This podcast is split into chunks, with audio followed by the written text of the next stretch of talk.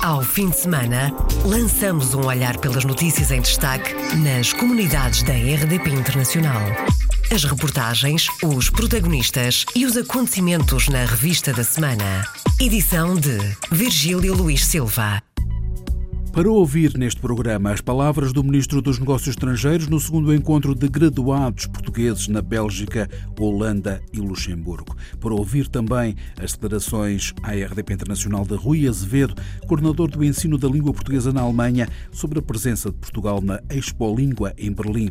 E ainda as palavras de António Fernandes, provedor da Santa Casa da Misericórdia de Paris, que recebeu no sábado da semana passada a medalha de mérito Grau Ouro da Secretaria de Estado das Comunidades Portuguesas. Bem-vindo à Revista da Semana. Revista da Semana. Iniciamos esta revista da semana com as palavras do Ministro dos Negócios Estrangeiros no segundo encontro de graduados portugueses na Bélgica, Holanda e Luxemburgo. Portugal tem hoje uma elite imigrante que é preciso reconhecer, disse Augusto Santos Silva. O encontro foi promovido pela Associação Portuguesa de Estudantes, Investigadores e Graduados do Benelux. A reportagem da jornalista Andréa Neves. São cerca de 70 os que oficialmente fazem parte da Associação Portuguesa de Estudantes, Investigadores e Graduados no Benelux. Uma imigração mais qualificada, refere Augusto Santos Silva, que se reuniu com eles na Embaixada Portuguesa. Naturalmente, o perfil da imigração tem acompanhado o perfil do país. Isso é um dado estatístico que todos os anos é confirmado. Tal como noutros países, a Associação, criada há cerca de dois anos, pretende ser um ponto de apoio a quem chega, refere o Ministro dos Negócios Estrangeiros. Não só apoia os que chegam de novo na sua integração, como constituem antenas que o país tem em uh, países, em setores económicos, em indústrias, em universidades, em centros de investigação, em escolas. São novos imigrantes que chegam à Bélgica com outras condições, como explica Tiago Malaquias, o presidente da associação. Já vêm com contratos de trabalho, todas as condições possíveis para a estabilização no país ser fácil mesmo. E há reconhecimento? Há, há muito reconhecimento, sim. E cada vez mais o reconhecimento do, da Academia Portuguesa está a crescer aqui na, no Benelux. Diferente do que teriam em Portugal? Eu não diria que o conhecimento académico seria diferente, mas o reconhecimento em termos de benefícios é muito maior aqui, muito maior mesmo. Ou seja, em termos de ordenado, progressão na carreira e mercado global. Por exemplo, Mariana Brandão é médica-oncologista e investigadora no Instituto Jules Bordet, em Bruxelas, e garante que ser portuguesa não é motivo de diferenciação, nem negativo, nem positivo. Não, porque eu trabalho num ambiente multicultural e, portanto, temos pessoas de várias nacionalidades, tenho colegas italianos, brasileiros, espanhóis, alemães, portanto, mas neste momento ser não é de todo um, entrave, um, um problema. Entre o Natal e o Ano Novo vão reunir-se em Portugal, chegarão de todas as associações de portugueses pelo mundo para trocar experiências em Lisboa. O Ministro dos Negócios Estrangeiros disse ainda haver portugueses inscritos nos registros consulares de 170 países. Mérito e ouro do governo português para a Santa Casa da Misericórdia de Paris, que recebeu no sábado da semana passada a medalha de mérito grau ouro da Secretaria de Estado das Comunidades Portuguesas. António Fernandes, provedor da Santa Casa, faz o elogio do atual Secretário de Estado das Comunidades e diz que a medalha é motivo de orgulho. Só podemos nos orgulhar desse acto. Temos um, um secretário de Estado muito, muitíssimo próximo da população portuguesa e é um homem que está sempre muito atento e muito solidário com a Portugalidade. Foi ele que já triplicou as verbas para a Santa Casa Misericórdia. O elogio do provedor da Santa Casa da Misericórdia de Paris ao secretário de Estado das Comunidades Portuguesas. A medalha de mérito foi entregue por José Luís Carneiro no jantar de gala que assinalou os 20 anos da Misericórdia de Paris. Um jantar de beneficência com muita participação, como conta António Fernandes tivemos aí mais ou menos 330, 350 pessoas. A maioria das mesas são reservadas por empresas, algumas também de particulares. Angriar fundos é uma noite muito positiva. Além de angriar só os fundos, também para dar conhecimento e não se esqueçamos a o bem que a Santa Casa está a fazer e que vamos a continuar e a continuar particularmente a melhorar ainda cada vez mais a Santa Casa Misericórdia de Paris. António Fernandes, provedor da Santa Casa da Misericórdia de Paris, que celebra 20 anos. Há uma organização de empresários portugueses na região de Estrasburgo, no norte de França, foi criada no ano passado e que, na quinta-feira passada, promoveu uma conferência sobre a transmissão de bens. A ideia é esclarecer os empresários. Rui Ribeiro Barata, presidente do Portugal Clube Europe, explica a missão do clube. Criámos em 2017 uma associação que se chama Portugal Clube Europe, cujo objetivo desta associação era precisamente federar e reunir os empresários portugueses aqui na área consular de Estrasburgo, que era algo que até a data não existia. Nós, com esta associação, estamos a organizar uma conferência sobre a transmissão de património privado e profissional, que aqui o objetivo é dar aos nossos membros informações eh, sobre cuidados a ter quando se trata de transmissão de património pessoal e profissional, que seja transmissão de bens eh, materiais, desde a transmissão de bens eh, sociais. Rui Ribeiro Barata reconhece que a temática desta conferência vai explorar a legislação francesa, deixando de fora a lei portuguesa, mas a porta fica aberta. Embora esta reunião seja feita por especialistas franceses, que infelizmente não têm o conhecimento eh, desta matéria em Portugal, mas é engraçado que fala nisso porque temos um membro da associação que foi confrontado ainda há alguns meses atrás com estes problemas de transmissão de bens de familiares, de, do pai que, que faleceu, uh, infelizmente, mas faleceu há um tempo atrás, e que ele viu-se nesta situação de não saber como gerir esta transmissão de património de bens que tinha em Portugal. Por isso foi também com esse, foi nesse contexto que nós uh, pensámos em dar esta informação aos nossos membros, mas embora, repito, aqui neste caso é informação de especialistas franceses para o direito francês. Mas temos aqui uma boa deixa para poder organizar um evento semelhante com especialistas do direito português, até para ajudar precisamente estes nossos membros que têm bens tanto em Portugal como em França. O presidente do Portugal Clube Europa junta empresários da região de Estrasburgo e atualmente são 30 os membros deste clube, mas na região estão identificados perto de 900 empresários que têm apelido português. Aqui na Alsácia sabemos que são cerca de 800, 900, mas no leste de França, ou seja, na área consular, é muito difícil termos um número, mas uh, pensamos mais de 1.500, 2.000 empresas. Então estamos a falar aqui de um evento que tem um significado de alguma forma forma grande para os portugueses que estão à frente dos seus próprios negócios. Sim, agora, quer dizer, nós hoje em dia, pelo menos na nossa associação, contamos com 34 sócios, dos quais já temos três sócios em Portugal, que, que nos acompanham e que aderiram à nossa associação, mas eh, temos aqui espaço e manobra efetivamente para conseguir reunir eh, bem mais, bem mais empresários e não são só portugueses que, que se juntam à nossa associação, temos já alguns franceses e até mesmo um, um, membro da Alemanha, porque a Alemanha é mesmo aqui uma região, atravessa-se o rio, estamos na Alemanha, por isso as fronteiras aqui em Estrasburgo não fazem grande sentido. Rui Ribeiro Barata, presidente do Portugal Clube Europe. O clube realizou na quinta-feira, ao fim da tarde, uma conferência em Estrasburgo sobre a transmissão de bens, quer sejam profissionais, quer sejam pessoais. Portugal esteve na Expo Língua, em Berlim, e foi um dos mais de 30 países representantes na Feira Internacional de Idiomas, que teve lugar no fim de semana passado na capital alemã.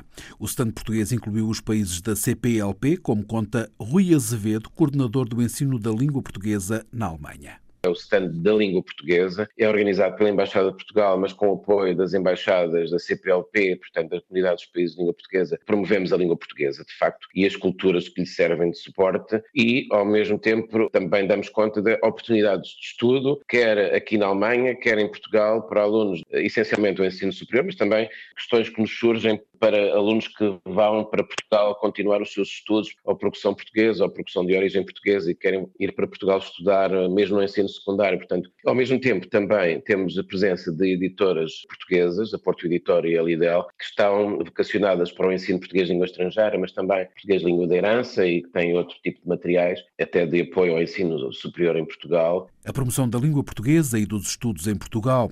Na sexta-feira da semana passada realizou-se um mini curso de português com as duas variantes da língua, o português de Portugal e o português do Brasil.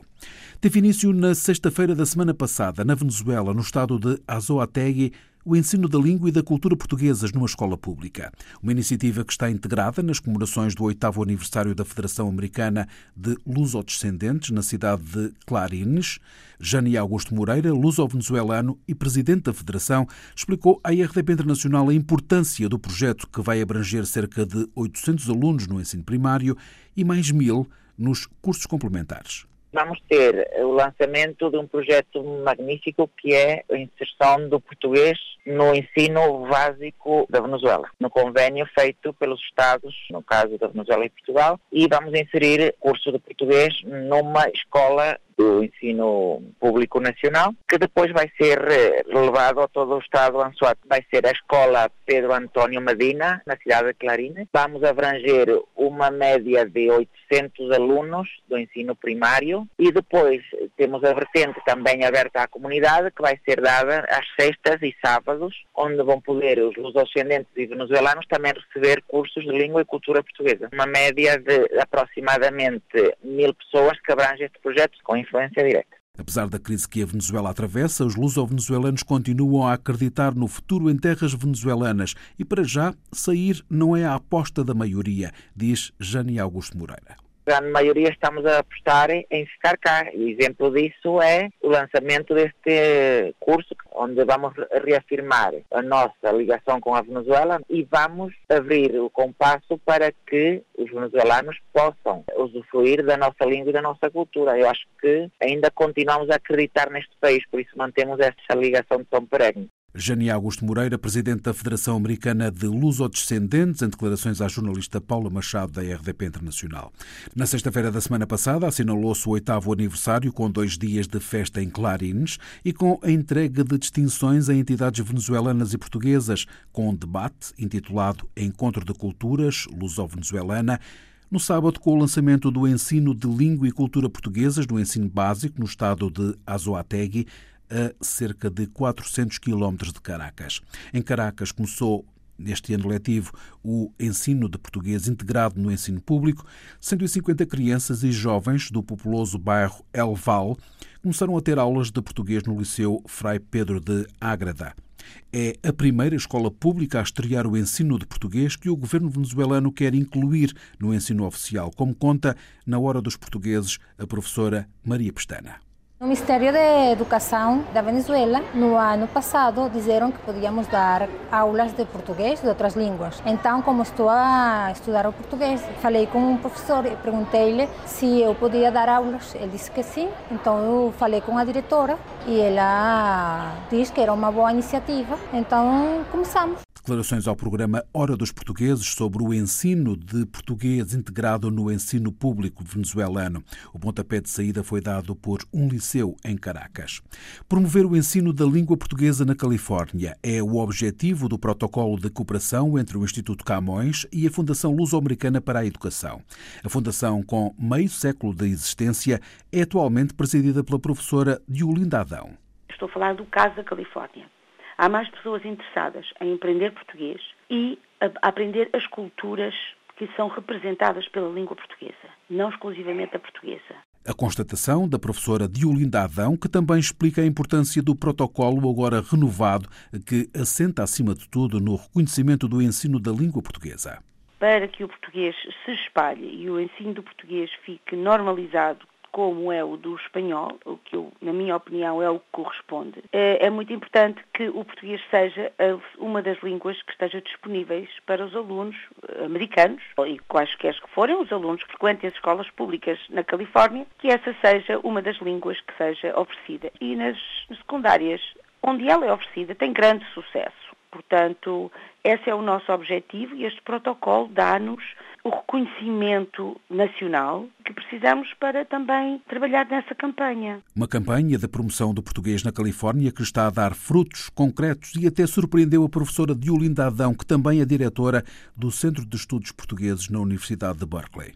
Pela primeira vez este semestre, eu tenho três alunos na minha sala de aula. Sendo adultos, estão a aprender português porque vão se mudar para Portugal. Vão adquirir casa em Portugal. Um deles será temporariamente, ele e a esposa são eh, cientistas e ela foi premiada com a bolsa da Fundação Gulbenkian e vão viver para Portugal. Os outros dois é a nível permanente. Nunca acontecia anteriormente. Nunca. Impensável completamente impensável. Eu tenho sempre a mania de perguntar porque é que estão a aprender português e eu diziam, ah, porque o meu namorado é de famílias portuguesas, porque gosto muito do Cristiano Ronaldo. Esse era o mais popular, para ser franca. Havia mil e umas razões, muito poucas relacionadas a vou que é preciso de português para o negócio, nada disso. Embora que eu já tivesse alunos que foram contratados, nomeadamente um deles foi contratado para a Google especificamente porque falava português. Se ele não soubesse ler, escrever e falar português, eles estavam à procura de uma pessoa que tivesse esses atributos. Diolinda Adão, diretora do Centro de Estudos Portugueses e Hispânicos na Universidade de Berkeley e presidenta da Fundação Luso-Americana para a Educação, ouvida pela jornalista Paula Machado. A Fundação renovou, na semana passada, em São Francisco, o protocolo com o Camões, Instituto da Cooperação e da Língua, para promover o ensino da língua e cultura portuguesa na Califórnia. A um mês e poucos dias de Jair Bolsonaro tomar posse, a 1 de janeiro de 2019, como presidente do Brasil, o cotidiano de quem vive no país pouco mudou. A violência é a parte mais visível. Irina Costa, luso-brasileira, jurista no Tribunal de Justiça de Alagoas, a viver em Maceio, pondera regressar a Portugal e explica porquê. Antes nós vimos uma menina de 15 anos em Maceió, chegou à porta de casa, vinha um arrastão, deram-lhe um tiro na cabeça. Não é um assunto ótimo da gente estar tá a falar aqui, mas é, mas é uma realidade, é uma realidade muito perto de mim. Podia ter sido a minha filha que tem 14 anos. E nunca pensou regressar? Eh? Agora sim. Eu acho que isso vem com a maturidade. E, e eu constantemente penso nisso. Inclusive, já comecei a ver se havia possibilidade do meu curso, que eu, da minha função pública, de me trazer de volta a Portugal, porque eu tenho um concurso público, eu sou do Tribunal de Justiça, e eu já comecei a ver se eu conseguiria vir para aqui nessas, nessas circunstâncias. Irina Costa considera que um dos problemas do Brasil é a justiça popular. O problema hoje do Brasil é que as pessoas começaram a fazer justiça com as próprias mãos. Ninguém espera mais pelo resultado, ninguém espera mais pelo Estado. E é esse o grande problema, porque às vezes afasta as pessoas dizendo que o país é violento ou que é isso e aquilo outro. Por quê? Porque as pessoas não esperam mais. E por isso que o resultado que você viu agora das eleições passou por aí. O Bolsonaro venceu não por mérito, mas por demérito dos antecessores. Exatamente criaram o Bolsonaro. E aquilo que ele propõe, aquilo que ele fala, incita uma, uma série de coisas que as pessoas não aguentam mais ver e sentir na pele. E aí criaram o mito, como dizem. Por causa dos sequestros, da bala perdida. O do... tempo todo, em qualquer lugar. Gabriela Costa, natural da Figueira da Foz, escritora, professora e investigadora da Faculdade de Letras da Universidade Federal de Alagoas, fala do medo, da incerteza e do pouco valor da vida humana. Mas o pior que o medo é a incerteza do medo. Digo eu, o que é que eu chamo de incerteza do medo? É não saber o que é que nos vai acontecer no momento seguinte. E é o que nós estamos a viver nesse momento no Brasil. Mesmo Maceió, que era uma cidade pacífica, hoje é uma cidade em que nós temos arrastões no próprio campus universitário. Então, há momentos em que eles entram pela sala de aula, grupos, arrastões, e levam os celulares e levam o dinheiro, o que houver. Então, nem no campus mais nós temos tranquilidade. No Brasil, hoje, mata-se por um telefone celular e por meia dúzia de reais. Então, a situação realmente é muito difícil. Gabriela Costa, portuguesa, escritora, professora e investigadora da Faculdade de Letras da Universidade Federal de Alagoas, e Irina Costa, luso-brasileira, cantora e jurista no Tribunal de Justiça de Alagoas, as convidadas de Paula Machado no programa Câmara dos Representantes, que pode ouvir agora em podcast em rdpinternacional.rtp.pt. Durante três dias, os autarcas franceses estiveram reunidos no Congresso e Salão dos Presidentes de Câmara de França, o maior evento dos municípios franceses. O Congresso e Salão começou na terça-feira, em Paris, terminou na sexta. Milhares de pessoas eram esperadas, entre dirigentes locais, dirigentes nacionais e empresas. Portugal esteve representado com um stand do grupo de amizade entre as cidades de França e Portugal. Hermano Sanches, presidente da Ativa, esteve presente e contou à RDP Internacional Internacional que a presença portuguesa é uma boa notícia. Salão des Maires é o maior salão europeu de presidentes de câmaras, são 55 mil pessoas sobre os três dias e, de facto, essa primeira presença de Portugal na apresentação das eliminações, e são 200 cidades eliminadas entre França e Portugal, é um bocado o OVNI neste salão, porque ninguém estava à espera que Portugal estivesse. Nós fizemos questão de estar ao lado do Japão, que é o único país que apresenta as eliminações eh, com, com, com França. Um, marcámos 1.300 convites uh, a todos os eleitos de origem portuguesa e aos 200 uh, que estão ligados às cidades geminadas. Estamos a ter bastante assistência, mas é sobretudo essa boa surpresa de ver uh, as pessoas passarem pelo stand. Temos a bandeira de Portugal, temos a bandeira de França e, de facto, compreendem que Portugal não está apenas no futebol ou na, no turismo, mas também está aqui presente em França em força, inclusive com a questão dos eleitos, e isso é uma boa notícia. Novas formas de cooperação entre municípios franceses e portugueses. Faz parte das intenções da Ativa promover e alargar novas formas de cooperação entre as mais de 200 mil nações entre os dois países. 150 gabinetes de apoio ao imigrante no prazo de um ano é o objetivo do governo e só faltam cinco. Na quinta-feira foi assinado o protocolo para mais um, na Lourinhã, e na sexta-feira foi a vez de Aljustrel.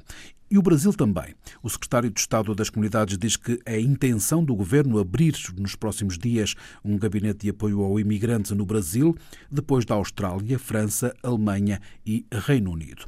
Luís Carneiro falava na quinta-feira, ao final do dia, a oeste, na Lourinhã. O objetivo é chegar a quase metade do território português. Se nós, até ao verão, conseguirmos alcançar os 150 gabinetes de apoio ao imigrante, seria já uma meta excelente e estou convencido que vai ser possível fazê-lo. Eu diria que um passo muito significativo nas condições de apoio à saída, mas muito particularmente aquilo que nos interessa hoje muito, nas condições de apoio ao regresso daqueles portugueses emigrados que querem regressar às suas terras de origem. Os primeiros gabinetes de apoio ao imigrante foram criados em 2002 e até 2015 tinham sido criados 100. Ora, nós, em três anos, criamos 45 novos gabinetes de apoio ao imigrante. Criámos gabinetes de apoio ao imigrante em França, criámos gabinetes de apoio ao imigrante na Alemanha, no Reino Unido, na Austrália e vou, se tudo correr bem, até ao final deste mês, de novembro, princípio de dezembro, também criar uma estrutura desta natureza no sul do Brasil. Declarações do secretário de Estado das Comunidades na quinta-feira, ao final do dia, na Lourinhã. Na sexta-feira foi assinado em Aljustrel o protocolo que vai criar o Gabinete de Apoio ao Imigrante.